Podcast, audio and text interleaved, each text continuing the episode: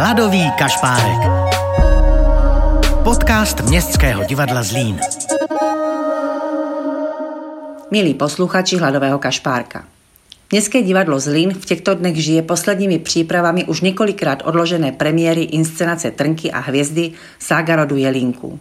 A mě jako dramaturgyni představení to nedalo a rozhodla jsem se vydat se do nedalekých Vizovic, přesněji do jedné z místních firm, která nese jméno jedné z hlavních postav připravované inscenace do likérky Rudolf Jelínek. Navštívila jsem zde pana ředitele Pavla Dvořáčka, se kterým jsme si povídali především o jeho velmi obdivuhodném zájmu o historii paliernictví a osudy palierníků na Vizovicku.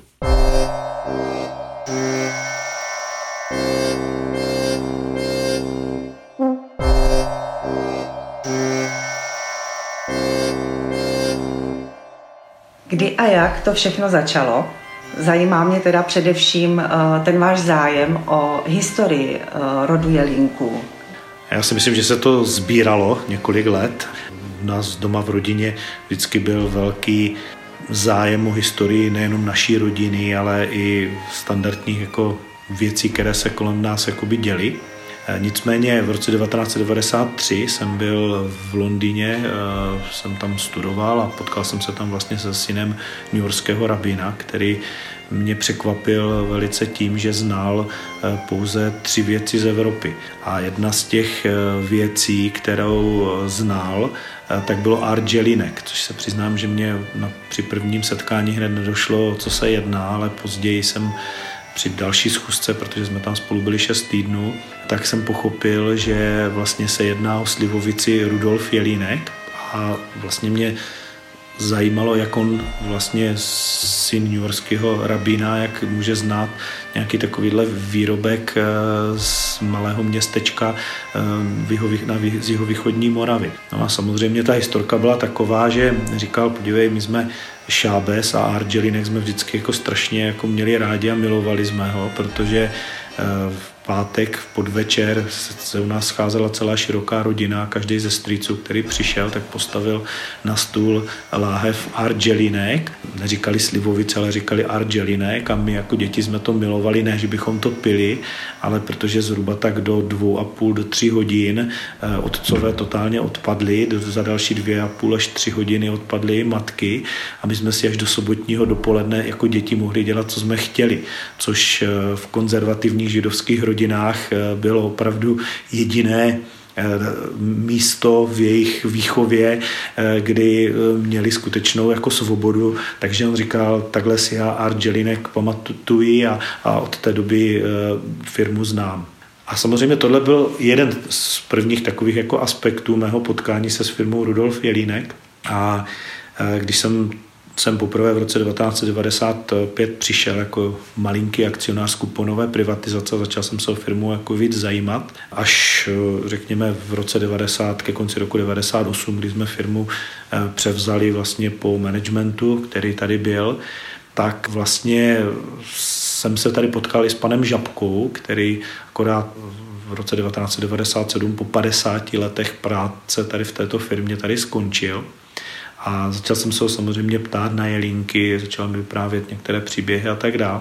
Musím říct, že mě to samozřejmě učarovalo, takže jsem ten eh, okamžik eh, vedle standardní jako práce jsem se začal extrémně zajímat o vlastně historii celé rodiny. Podařilo se mi ve Francii vypátrat prasinovce Rudolfa Jelínka, Andrého Lenarda, jeho maminku, eh, ze kterou jsem strávil, ona už neviděla, ale pořád ji to velice dobře myslelo, tak se kterou jsem strávil několik dnů, potom jsme i v roce 1990, 2000 eh, pardon, eh, jsme s Andrem Lenardem vlastně znovu našli jeho strýce, který žil v Los Angeles, Karel Lustig, takže to byl vlastně synovec Rudolfa Jelinka a takhle jsem to vlastně začal postupně dávat eh, dohromady tu historii a samozřejmě v historii je to tak, že všechny věci se svým způsobem opakují, akorát, že v jiných historických eh, kulisách, eh, takže si myslím, že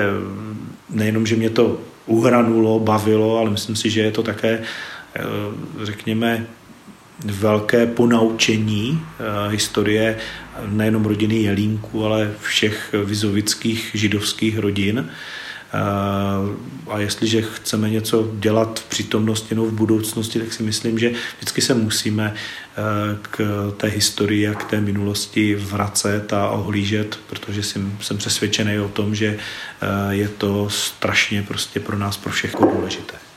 Takže to, to asi byl ten začátek, no a potom se mi podařilo vlastně zjistit, eh, přečetl jsem si historii Vizovic eh, od různých jako autorů, a potom se mi podařilo zjistit, že jeden mladý student se věnoval ve své eh, bakalářské, respektive potom diplomové práci historii vizovických židů, Marcel Sladkovský, takže toho jsem taktéž kontaktoval a začali jsme vlastně rozvíjet a on jako vystudovaný historik, tak začal i skutečně všechny dokumenty, které jsme tady postupně eh, ať už našli na půdě, vlastně tohoto domu, eh, nebo se nám podařilo vlastně od lidí, kteří tady generačně pracovali ve firmě, tak nám postupně ty dokumenty donesli zpátky a, a různě jsem pátral, eh, přiznám se, že mě to extrémně zajímalo, ten příběh je za mě, jak jsem říkal, velice jako silný. A myslím si, že je pro tuto firmu eh, a pro její autenticitu je prostě správně a dobře, eh, že tu historii známe. A důležité je ještě, abychom se z ní uměli poučit. Když všude jste sbíral materiál, to jste lehce naznačil, že to bylo na půdách od těch eh, lidí, co tady pracovali dlouhodobě. Půstě věcem jsem se věnoval i osobně. Mluvil jsem opravdu se spoustou lidí, kteří tady vlastně pracovali tím, že jsme vedli Eh, nebo respektive československý stát, potom český stát vedli nějaký spor eh, vlastně s ex-manželkou Jiřího Jelínka, Jiří Jelínek syn Rudolfa Jelínka, Eh, která vlastně se vrátila z Kanady, eh, tak jsem vlastně s ní tak tež strávil spoustu času, kde ona si pamatovala aspoň ty věci eh, po roce 1945 a samozřejmě od Jiřího znala některé věci z vyprávění. No a potom jsem vlastně, tím, že jsem je vyspovídal ty lidi, udělali, zapsali jsme to nebo nahráli jsme Eh, to tak potom Marcel Sladkovský mohl eh, dotáhnout vlastně celou tu knihu eh, Království Slivovice. Dneska ten archiv je zhruba ve dvou místnostech, který máme k dispozici a když se tak jako rozkřiklo, že se vlastně o tu historii zajímáme, tak jsem postupně se propojil se spousty vizovianama, nebo vizoviany, kteří taktéž vždycky nějakým střípkem přispěli jako do té historie. No a postupně eh, z různých jako návštěv, které tady byly, tak například vyplynulo i to, že jsme, samozřejmě jsme prohledali oficiální archivy, to znamená Moravský zemský archiv, ale nenapadlo nás a, potom jsem byl velice rád, eh, když eh, vlastně současný guvernér Národní banky Jiří Rusnok, když se vlastně tady byl podívat a, a viděl ten náš strach historii, tak mě potom překvapil asi o rok později tím, že mě pozval do Národní banky, kde už měli nachystané protože opravdu zhruba půl roku se tomu jako tam jeho kolegové věnovali z, z asi čtyř starých bank, které vlastně financovali eh, všechny firmy, které byly tady ve Vizovicích, tak vlastně celou tu historii. Takže to jsme si opět doplnili eh, informace a banky samozřejmě uchovávají, nebo tyto historické dokumenty uchovávají i ve své originální, nejenom elektronické jako podobě. Takže tím jsme si taktéž doplnili eh, informace a je to opravdu moc pěkné takhle rozkrývat a velice zajímavé rozkrývat tu historii a vlastně ze spousty těch materiálů poznávat i charakter eh, těch lidí, jak jednali, jak se stavili k určitým věcem. Eh, například to, že Rudolf Jelínek byl dvakrát odsouzen tady městským soudem ve Vizovicích za to, že řekněme, se nechoval hezky k zaměstnancům, že je dokonce napadnul, eh, protože nepracovali tak, jak on si prostě představoval, tak si myslím, že to skutečně vypovídá o povaze eh, těch lidí, eh, taktéž různé notářské zápisy z rozdělení firmy v roce 1926. Opravdu se dochovalo spousta historických věcí, akorát se museli poskládat. Vy jste byl v kontaktu s některýma potomkama a pořád jste? S kým konkrétně? E, tak když to bych to zhrnul vlastně možná za celé Vizovice nebo za, za všechny židovské rodiny, eh, které ze 72 eh, vizovických židů válku jich přežilo jenom šest. Z toho byli dva synové Rudolfa Jelínka, Zdeněk a Jiří Jelínek. Zdeněk ten zemřel v roce 1946 a Jiří v roce 1949 se legálně i s manželkou a s dcerou legálně vystěhoval do britské Palestiny, dnešního Izraele a potom se přesunuli do Kanady eh, a v 1978, kdy, on, kdy se rozvedli, tak on se přesunul do, do Washingtonu a ještě začátkem roku 1990 on zahájil restituci. Eh, potkal jsem se vlastně s jeho eh, manželkou nebo ex-manželkou Jarmilou Jelinkovou, rozenou Hobzovou. Její tatínek byl tady nákupčí u firmy Baťa. A takže to byl jeden takový kontakt opakovaný. Eh, no nicméně nejvíc eh, času jsem strávil a, a vlastně, jak jsem říkal, jsem našel Andreho Lenarda Prasinovce, Rudolfa Jelinka, tak eh, to je dneska člen dozorčí rady naší společnosti. Je to člověk, který, řekněme, třetinu roku žije v Praze a dvě třetiny roku žije ve Francii, má francouzské občanství. Eh, on vlastně v roce 1957 odešel z České republiky, on je narozený ve Francii, eh, ve 45. vlastně přijeli s maminkou, při jeho tatínek zahynul ke konci války, tak ve 45. přijel s maminkou sem zpátky do Vizovic, protože se neměli kam jinam jako vrátit. Eh, tady vlastně on se potkal jako malý kluk s Jiřím i se Zdeňkem, vlastně zažil i vlastně odejítí Zdeňka Jelínka No a až do 57. byli tady ve Vizovicích, potom když vlastně jim sebrali fabriku, tak se přestěhovali s maminkou do Bratislavy, kde on vystudoval gymnázium a po gymnáziu se za maminkou vystěhoval zpátky do Paříže nebo do Francie, kde dále studoval vysokou školu. Začal jsem po revoluci jezdit ani ne tak jako do Jelinka, ale spíše do Prahy, protože pracoval pro jednu francouzskou banku která tady měla různé zájmy, tím, že on mluvil samozřejmě velice dobře česky, eh, tak eh, ji tady, ji tady reprezentoval. Takže s ním, s jeho maminkou, eh, vlastně, která jí zemřela tady v České republice a Andremu jsme vlastně pomohli, tak ta je vlastně pohřbena tady na hřbitově ve Vizovicích. Takže to jsou ty kontakty a plus, jak jsem říkal, vlastně od jeho maminky bratr Karel Lustig, který velice složitě odešel z republiky v roce 1942 pěšky, když měl nastoupit do Terezína, to je taky velice zajímavá historka. A přes Paraguay se dostal do Spojených států, kde jsme ho eh, v roce 2000 právě s Andrem jako navštívili. Dovezli jsme mu spoustu fotek, trávili jsme tam s ním více než týden, takže to bylo velice jako zajímavé setkání.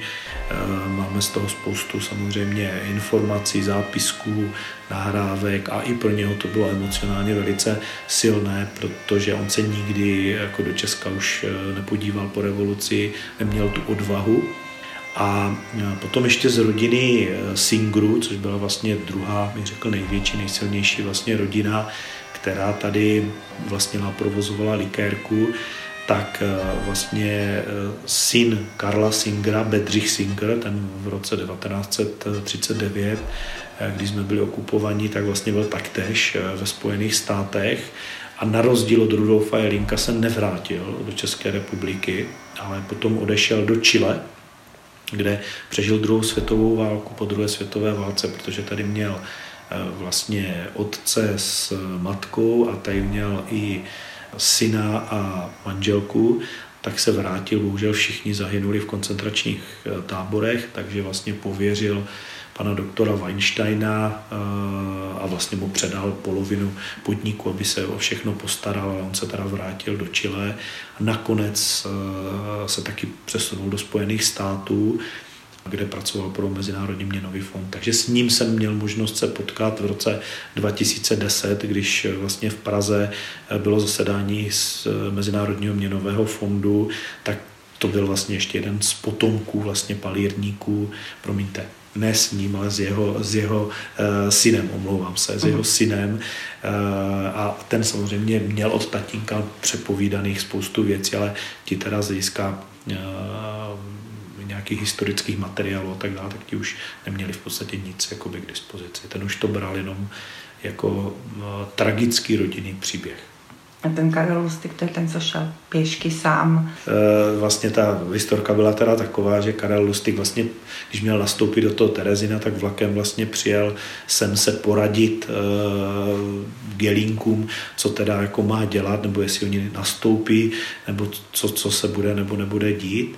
No tak eh, mu řekli, že samozřejmě to musí být jako jeho rozhodnutí a on si řekl ne, že prostě pokusí se utéct, takže skutečně pěšky z Vizovic šel na Slovensko, přes eh, Maďarsko až do eh, vlastně Rumunska, kde se až vlastně na Černém moři, kde se nalodil, jel do Terstu, kde měl bratrance, rodinu Del Piero, Nicméně ti mu řekli, že bohužel tam zůstat nemůže, protože samozřejmě neměl pas, neměl peníze, nebo měl trochu jenom peněz, nic v podstatě neuměl. Nicméně mu zařídili vlastně nalodění se na loď do Paraguaje, neuměl ani slovo španělsky, takže celou dobu se teda po cestě tam se učil španělsky, jel tam i s dalšíma židovskýma jako rodinama, které se tam snažili Eh, vystěhovat, protože Paraguay tehdy standardně jako přijímala, nemuseli jste, absolu, nemuseli jste samozřejmě absolvovat nějaké eh, imigrační formality, ale skutečně to byly formality, nebylo to nic eh, složitého.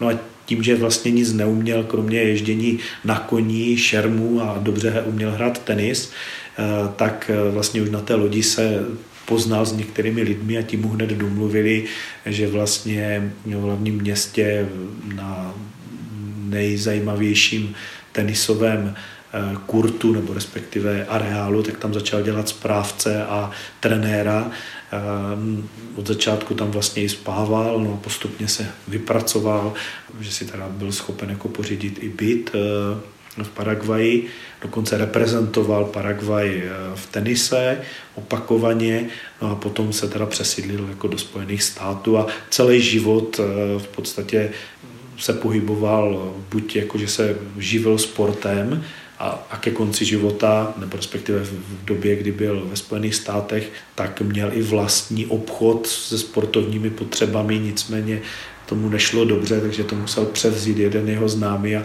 a zůstal tam jako zaměstnanec, takže tam pracoval. E, prostě byl to sportovec, nebyl, nebyl podnikatel, ale dokázal uniknout e, tomu tragickému osudu jako rodiny, jako Jelínku, tím, že odplul do Paraguaje a následně do Spojených států.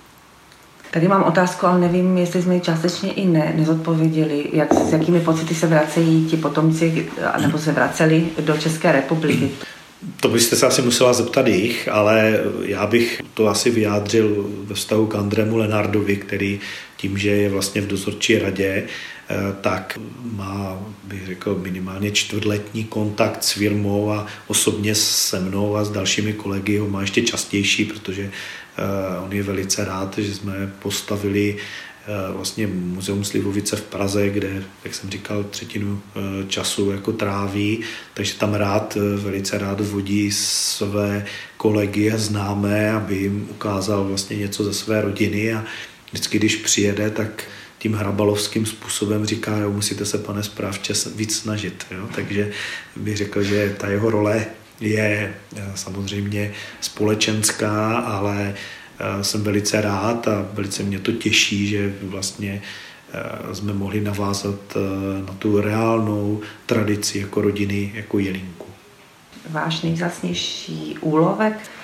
Zajímavá otázka, musím říct. Asi nejzajímavější a nejdůležitější pro mě je, že jsme dokázali eh, to poskládat a vlastně, že to do sebe zapadlo jako nějaký hlavolam, protože těch útržkovitých informací byla jako celá řada. A e, jsem rád, e, že se nám to tak jakoby poskládalo a co je na tom vlastně to nejcennější, že i po těch letech, když se dostaneme k nějakým dalším materiálům, tak si vlastně ještě ten obraz dál rozšířujeme nebo zpřesňujeme, jak bych to řekl. A asi takový to, co mi dělá nejvíc radost, e, tak je i i to, že právě André Lenard když se ho někdo v muzeu Slivovice nebo tady ptá na něco z rodiny, tak se vždycky otočí jako na mě a říká, on vám to řekne jako lépe. Takže to je asi to, z čeho mám jako radost, že jsme to dokázali oprášit a, a že snad to bude ponaučení nejenom pro nás, ale i třeba pro další generace. Který příběh, osud ze všech těch jelinků, možná i palírníků vizovických vás nejvíc zasáhl, nebo? Nejvíc mě asi zasáhl osud eh, Vladimíra Jelinka, protože vlastně Vladimír Jelínek byl eh, ten, ten hodný syn, to znamená ten, který eh, prostě vždycky dělal to, co mu rodiče říkali, angažoval se tady v komunitě vizovické, to znamená v Sokole, byl představenstvu spořitelný, angažoval se vlastně hned ze začátku, když vlastně sem přišli Němci, tak se angažoval v tom odboji. Můžete být uh, slušný, poctivý a stejně se některým uh, věcem, které jsou jako nad vámi, tak se jako jim nevzepřete. To mě asi, řekněme, zasáhlo uh, nejvíc. Který nejvíc inspiroval? A který mě nejvíc inspiroval? Asi je to, bych řekl, role nebo to, jak fungoval Rudolf Jelínek, jak fungoval Jiří Jelínek a jak fungoval i eh, Karel Lustig. To znamená, že z každé porážky je prostě potřeba se jako otřepat, ponaučit se a jít dál. Takže to bych řekl, že je taktéž velice uh, inspirativní pohled na to je vždycky potřeba jako Fenix z popela se zvednout a věnovat se věcem dále. Hladový kašpárek. Podcast Městského divadla Zlín.